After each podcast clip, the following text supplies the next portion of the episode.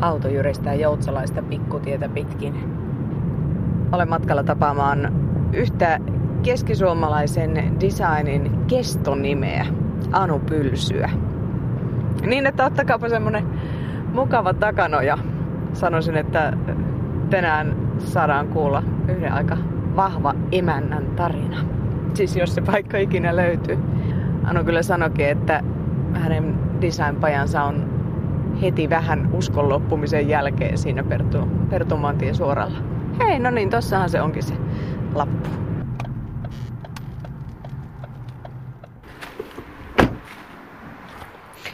Designpylsyn toimintatilat on nykyään tällaisella vanhalla kyläkoululla. Aivan upealla, harmaalla, joutsalaisella kyläkoululla, jonka pihassa on jos jonkinlaista vanhaa tavaraa. Tässä on vanha rekki, tuolla on polkupyörä. Jotenkin kaikesta kuitenkin tässä kun kävelee sisään, niin käy ilmi, että täällä on joku semmonen emäntä, joka tykkää kaunista asioista. Moikka! Anun koulu. Avoinna kun ollaan paikalla lukee täällä.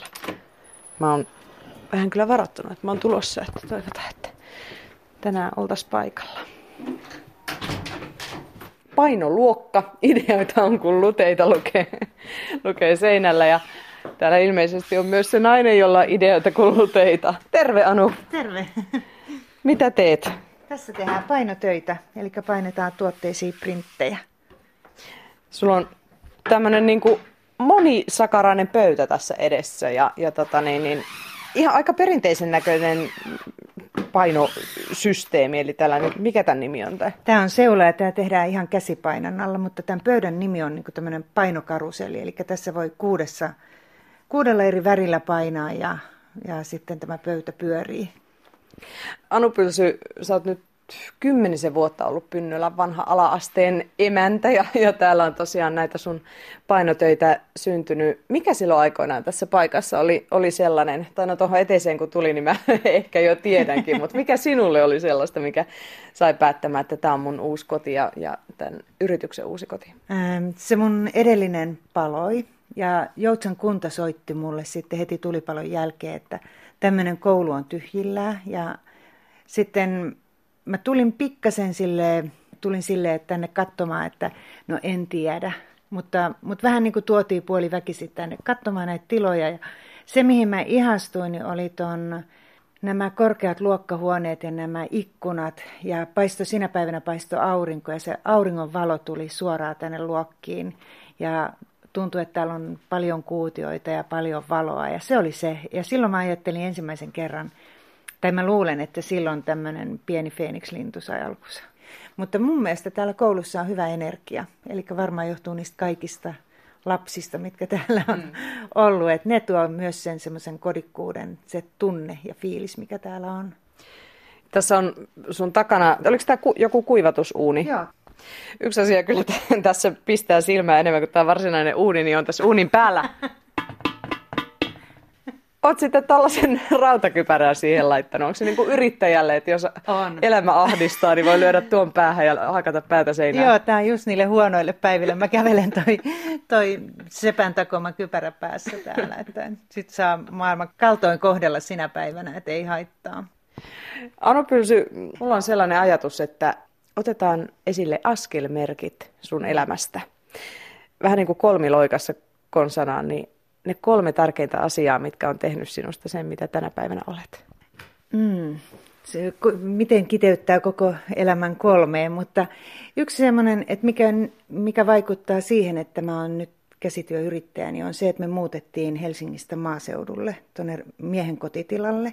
Ja tavallaan siellä työtilanne teki, kun se karja laitettiin pois, niin sen, että piti keksiä niin kuin vähän itselle tekemistä ja mä menin semmoiselle kankaanpainantakurssille ja siitä lähti heti, mm. että minusta tuli käsityöyrittäjä. Sitä ennen meille syntyi niin lapset ja meidän vanhin lapsi kun syntyi, niin keskussairaala teki synnytyksessä hoitovirheen. Lapsesta syntyy lievästi CP-vammainen.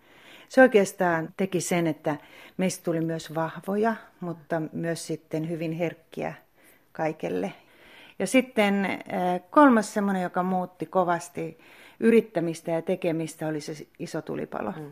kun mulla palo 2006, niin koko se tuotanto, rakennus ja kaikki varastot ja alkuperäiset piirustukset ja työvälineet, niin sitten kun ei ollut mitään ja aloitat niin toisen kerran ihan tyhjästä, niin, niin se kyllä muokkaa kyllä. Eli nyt meillä on askelmerkit olemassa. Meillä on maailmanmuutto, mm. ää, meillä on lapset, syntymä. meillä on tulipalo. Ja. Mennään istumaan ja lähdetään käymään läpi, että mitä, mitä näiden askelmerkkien, näiden loikkien aikana Anu Pylsy elämässä on tapahtunut. Koulun takahuoneesta löytyy vanha keittolatila. Tänne me istutaan Anu Pylsyn kanssa keittiön pöydän ääreen puhumaan vakavia. Mistä sä oot alun perin kotosi? Et siis paljasjalkaisia joutsalaisia? Mä oon syntynyt Kotkassa, mutta mä oon ollut pieni tyttö, kun me on muutettu Pertunmaalle, eli ihan tähän viereiseen pitäjään. Ja sitten eh, tuolla on semmoinen vanha tanssipaikka, maapirtti, niin siellä mä tutustuin sitten tähän mieheen ja sitten me muutettiin hänen kanssaan Helsinkiin. Hän meni Suomenlahden merivartiostoon töihin ja mä olin sitten päiväkodissa siellä töissä ja sitten hänen kotitilallaan tuli semmoinen vaihe, että siellä piti, tota, vanha isäntä halusi, että joku viidestä sisaruksesta tulee jatkamaan tätä perinteistä maataloutta. Mutta kaikki oli vähän niin kuin asettunut paikoilleen, niin mun mies rupesi puhumaan mulle, että lähdetään me. Ja mä olin aivan kauhuissa, niin kun mä ajattelin, että ei musta ole lehmän lypseeksi, että mä pelkään lehmiä. Mutta niin, olin nuoria rakastunut ja hän puhui minut ympäri ja niin muutettiin sieltä Helsingistä tänne Joutsan peräkylälle, Pylsyn kylälle. Tarkoitus oli siellä mm, viljellä maata ja lypsää lehmiä, mutta me huomattiin pian, että kuusi lehmää ja saman verran sonneja ja kanoja ja häälahjaksi saatu sika ja lampaat ei, ei hirveästi elätä. Et meillä oli vähän ehkä semmoiset ruusunpunaiset lasit silmillä, kun tultiin. Ja sitten kun oli juuri tota, talon velat, niin ei oikein raskinut ottaa uutta velkaa, että olisi rakennettu uusi navetta isommalle karjalle. Ja mies sanoi, että hän lähtee takaisin sinne Suomenlahdelle. Mä sanoin, just tosi kiva, että kiitti vaan hitosti, että ensin sä houkuttelet mut tänne korpeen ja lähdet itse takaisin Helsinkiin. Mutta sitten mä ajattelin siinä, kun mietittiin sitä ratkaisua, että, että jos mä saan lapsen, niin vaikka se olisi kuinka pieni ja avuton vauva, niin mulla olisi joku, jolle puhua siellä, koska siellä ei näkynyt oikeastaan yhtään valon pilkahusta mistään ikkunasta naapureita, niin mä ajattelin, että siellä on niin yksinäistä ja pimeätä syksyllä ja talvella, että mä tarvin jonkun, jolle mä puhun, joka on mun seurana. Ja mies tahtoi ilmeisesti aika hanakasti takaisin töihin, kun mä huomasin pian, että mä oon raskaana. Puhutaan lapsista vielä lisää hetkisen päästä, mutta, mutta se maalle muutto ja, ja se, että, että tosiaan lehmät ei elättänyt ja sika syötiin jouluna, niin se aiheutti myös sen, että sun piti miettiä, että mikä musta nyt sitten tulee isona, mm. kun ei tullut maatila emäntää eikä, eikä päiväkodin tätiä. Joo, Joutsassa ei ollut siihen aikaan päiväkotia ja sitten miehen sisko houkutteli Jyväskylää, että siellä olisi kankaanpainannan kurssi. Lähde hänen kanssa sinne. Ja mä olin ensin, että ei kyllä kiinnosta, että jollain perunalla tökötetään kuvia, kuvia kankaalle, että päiväkodissa tehtiin sellaista, että ei, ei nappaa kyllä yhtään. Ja hän puhuu, että se on erilaista ja tota, mä läksin sitten, kun miehelle sattui vapaa viikonloppu, että hän, niin kuin, vapaa viikko, että hän tuli kotia. Hän jäi toisen tytön kanssa kotiin ja mä otin tämän pienemmän sitten mukaan. Kurssille ja mentiin ja tehtiin siellä sitten kolmena iltana tosi vauhdikas kurssi. Mutta mä sain siihen paljon intoa, koska me tehtiin, valotettiin seulat ja huomasin, että kankaan painata onkin tosiaan jotain muuta kuin perunalla tököttämistä. Ja mä tulin sieltä, niin mulla oli väripurkit ja metriä, monta metriä kangasta mukana. Ja sitten mä tuvan isolla pöydällä rupesin tekemään työstää sitä. Aina kun mä sain ne pienet tytöt päiväunille niin, tai yöunille, niin sitten mä läksin ja pistin pöydälle tämmöisen painosysteemit ja rupesin siinä tekemään. Ja into oli valtava.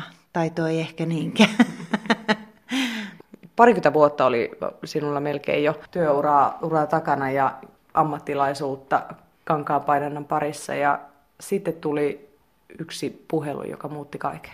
Joo, miehen sisko soitti. Mä olin Savonlinnan oopperajuhlilla silloin torilla myymässä ja tuotteita ja, ja tota, hän soittaa ja itkee ja huutaa sinne puhelimeen, että sun paja palaa ja mä kuulen samalla mm, palopillien äänet ja sen hälyn sieltä takana ja Mä en sano siinä muuta, kun mulla on asiakkaita vielä siinä ympärillä. Sanoin vaan, että eikä ja alan itkemään.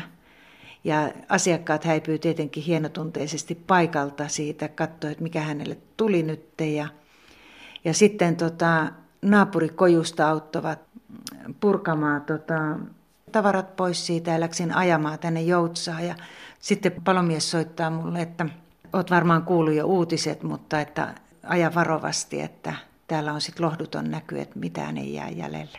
Sitten ne piti huolen, että talo eikä se piharakennus palas sit siinä samalla. Tuuli riepotteli aika tavalla, että ne oli myös vaarassa mennä ja oli äärettömän rutikuiva kesä 2006. Siinä vaiheessa niin kun olit rakentanut itsellesi tyhjästä ammatin, tilat siihen, siihen talon navettaan ja, ja tosiaan sen pajan ja sitten kun katsoi niitä raunioita, niin, niin minkälainen visio sulla oli tulevaisuudestasi sinä päivänä? No sinä päivänä ei ollut vielä mitään oikeastaan, että kyllä siinä oli niin henkisesti polvillaan. Että ei, ei siinä se, se oli yhtä itkua se koko ilta. Ja, mutta sen verran siinä, kun koko perhe oli sit koossa siinä, niin jotenkin tuli ilman, että olisi mitään niin kuin edes neuvoteltu, niin kaikki oli, niin kuin, että tähän ei rakenneta uutta. Ja Anna, Anna oli sinä kesänä mulla töissä ja kysyi multa, että mitä sä äiti me nyt tehdään, niin mä sanoin, että en tiedä. Ja Anna meni sitten hakea postit laatikosta, niin siellä oli Annalle vastaus. Se oli hyväksytty just Kuopion muotoiluakatemia opiskelemaan.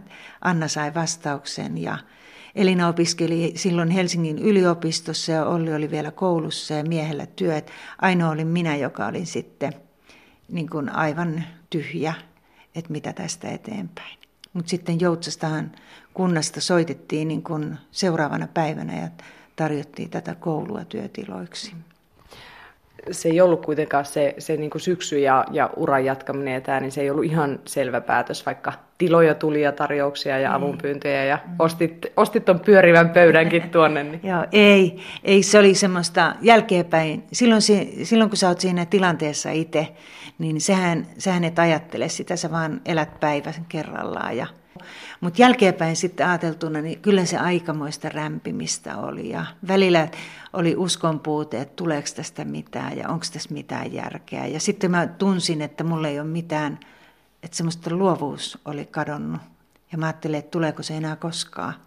Että jo tämmöisellä alalla, jos ei sitä luovuutta tule takaisin, niin turhaa jatkaa. Ja se oli yksi semmoinen pelko, mikä kun ei tuntunut niin kuin missään, eikä, eikä keksinyt mitään uutta ideaa tai uutta printtiä tai jotain, että olit kyllä aika pihalla. Ja sitten mun oli paha olo ja oksetti ja pyörrytti ja mä aina ajattelin, että, että nyt on joku vakavampikin sairaus tässä menossa. Ja mä menin sitten joskus tammi-helmikuussa lääkäriin ja valitin tämmöistä, että mulla on nyt niin se niin, ja siitä oli heinäkuusta mennyt jo tammikuuhun, mutta edelleen semmoinen huono olo. Ja sitten siellä oli hoitaja, joka otti mut heti siitä jotenkin sivuun ja mittasi verenpaineen ja sanoi, että sä oot uupunut. Ja kun mulle sanottiin se, että mä oon uupunut, niin mä aloin itkemään itkin aivan hillittömästi. Ja siitä itkusta ei meinannut tulla loppua ja mä sain sitten sairaslomaa lääkäriltä. Ja mä ajattelin, että enhän mä voi nyt mitenkään sairaslomalle jäädä, että meillä on muutaman kuukauden päästä avajaiset täällä ja paljon on tekemättä. Niin se sanoi, että otat nyt vaan tuon lapun ja olet. Ja mä olin pari viikkoa tekemättä mitään ja jotenkin se aurinko rupesi paistaa ja rupesi tuntuu taas niin kuin hyvältä. Ja sitten täällä koululla oli saatu remonttia tehtyä. Mieshän sitä remonttia teki, minä suunnittelen, mutta hän tekee, niin tämä täytyy mainita erikseen tässä, tai tulee sanomista, että me tehdään. Hän tekee. Niin tota, mitä enemmän hän teki, niin mitä enemmän saatiin valmiiksi ja tämä koulu rupesi näyttää niin kuin omalta, niin sitä enemmän tuli myös sitä virtaa ja se luovuus hiipi takaisin. Ja se tuli sitten keväällä 2007 niin aika ryminällä. Ja se olikin yhtä semmoista niin kuin juhlaa sitten päästä tekemään uusia kuvioita ja uusia tuotteita. Uudistumisesta ja luovuudesta puhutaan myös aika paljon samassa lauseessa ja, ja joskus olet sanonutkin, mm. että, että vaikka se tulipalo oli, oli tosiaan, että se veti polvilleen, niin kyllähän se oli pakko uudistuminen myös. Joo, e, sillä hetkellä se ei tuntunut hyvältä. Mutta tota jälkeenpäin sitten, kun pöytä oli ihan tyhjä, ei ollut edes saksia eikä nuppineuloja eikä kynääkään, millä kaikki meni siellä, niin sitten kun alkoi uudestaan tekemään, niin jotenkin kun se pöytä oli tyhjä, niin se tietysti karsi siitä ne tietyt vanhat tuotteet, mistä ei enää niin välittänytkään. Mutta jos ne möi, niin sä teit niitä, niin nyt ne jäi kokonaan pois ja sitten tuli uusia tuotteita tilalle, niin se uudistuminen, se on siis kaamea tapa uudistua tuo, mutta mullahan niin uudistui koko mallisto kertaheitolla se oli niin jälkeenpäin, se oli aika hi- hieno asia sitten se uudistuminen. Että mä oon sanonutkin, että ei mitään niin pahaa, ettei se olisi jotain hyvää.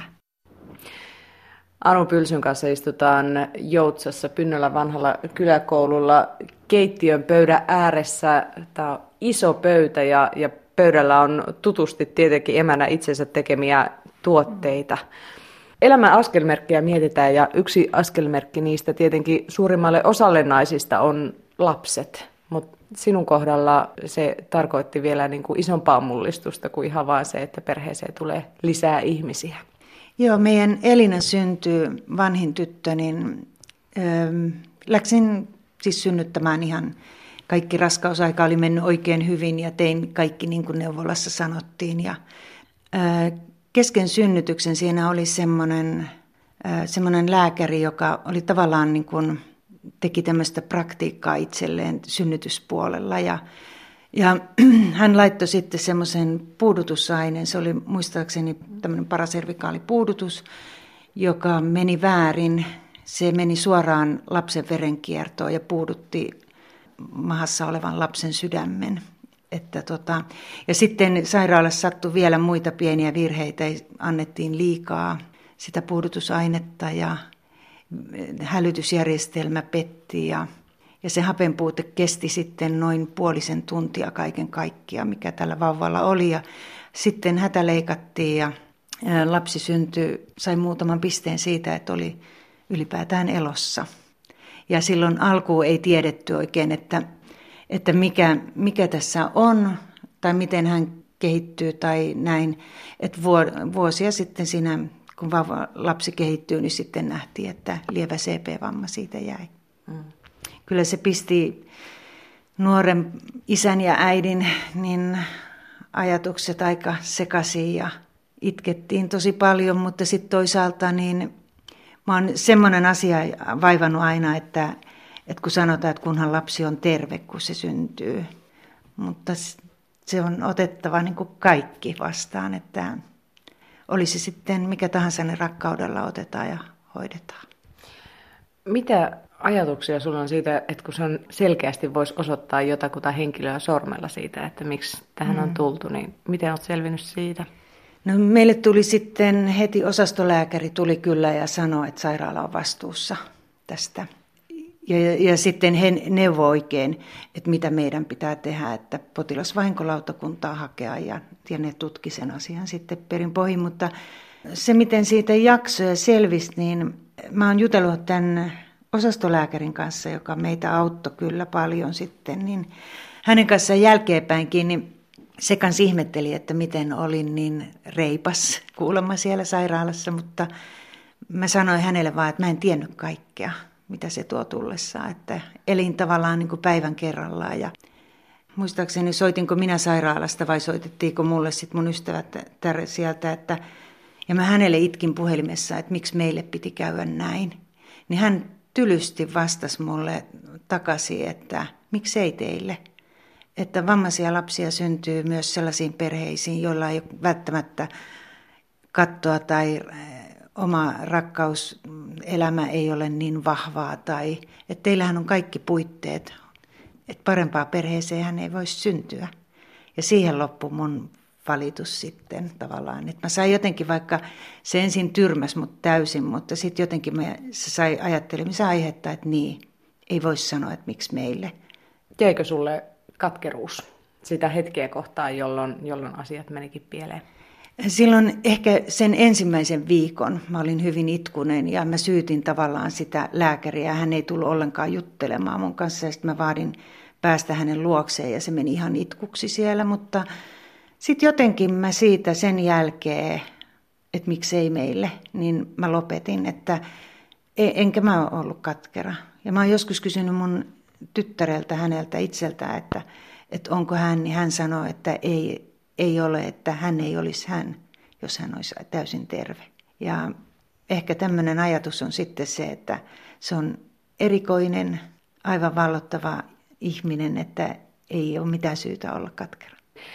Sanoit tuossa aikaisemmin, että se pistää asenne maailman uusiksi. Minkälainen no. mullistus, Anu Pylsy, se oli sinulle ihan noin niin kuin pääsisällä?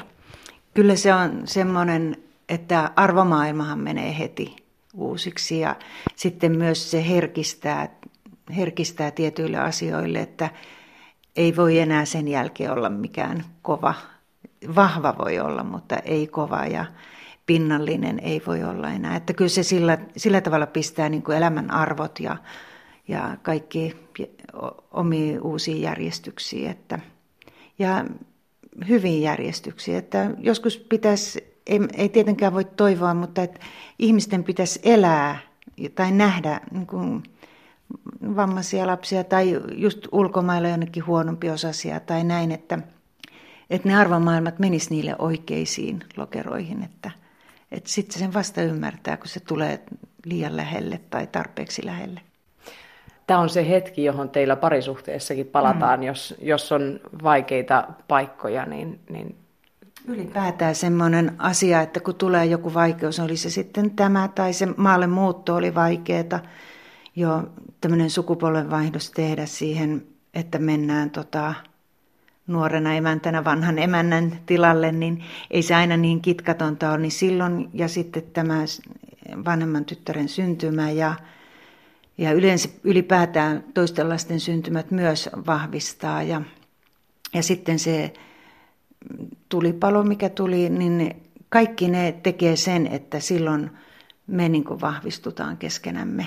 Eli just tämä, otetaan toisistamme turvaa ja sitten kun toinen on heikko, niin toinen jotenkin muuttuu vahvaksi. Et mä oon huomannut monta kertaa sen, että toinen kun on kipeämpi tai jotenkin heikompi, niin toinen on silloin se, joka porskuttaa. Ja sitten taas se voi kääntyä jos joku päivä toisinpäin. Että toinen kun on mieli maassa, niin toinen sanoo, että mitä siinä, nyt mennään ja tehdään. että semmoinen, se on ollut se kantava voima, että aina hitsaudutaan sitten yhteen, kun on oikein tiukka paikka. Vuoroviikoi tässäkin asiassa. Melkein vuoroviikoi. Vuoroviikoi me on koko tämä elämä tehtykin, että hän on aina joka toisen viikon pois ja sitten joka toisen. Se sopi meille kyllä tosi hyvin. Siinä tietenkin täytyy luottaa ja se oli, kummallakin oli vähän niin kuin omaa aikaa. Sitten varsinkin kun ne, silloin, kun lapset oli pieniä, niin olihan se välillä rankkaa. Tuntui, että silloin sonnit karkasi, silloin tuli, lapset sairastu just kun hän oli pois ja kaikkea tapahtui aina vesiputket jääty ja ainakin sellainen tunne jäi siitä, että silloin koeteltiin, mutta ne vahvisti. Se mikä ei tapa, niin se vahvistaa. Mä uskon siihen kyllä ihan täysin. Onko siinä sun elämässä motto vai vieläkö, vieläkö on erikseen joku lause, johon tiivistäisit Anu Pylsyn elämän filosofian? No mun on elämä, meidän, meidän perhe tietää tämän, mutta en mä tiedä viljelenkö mä tätä, että älä murehdi etukäteen, sillä voit joutua murehtimaan kahdesti. Se on mun motto.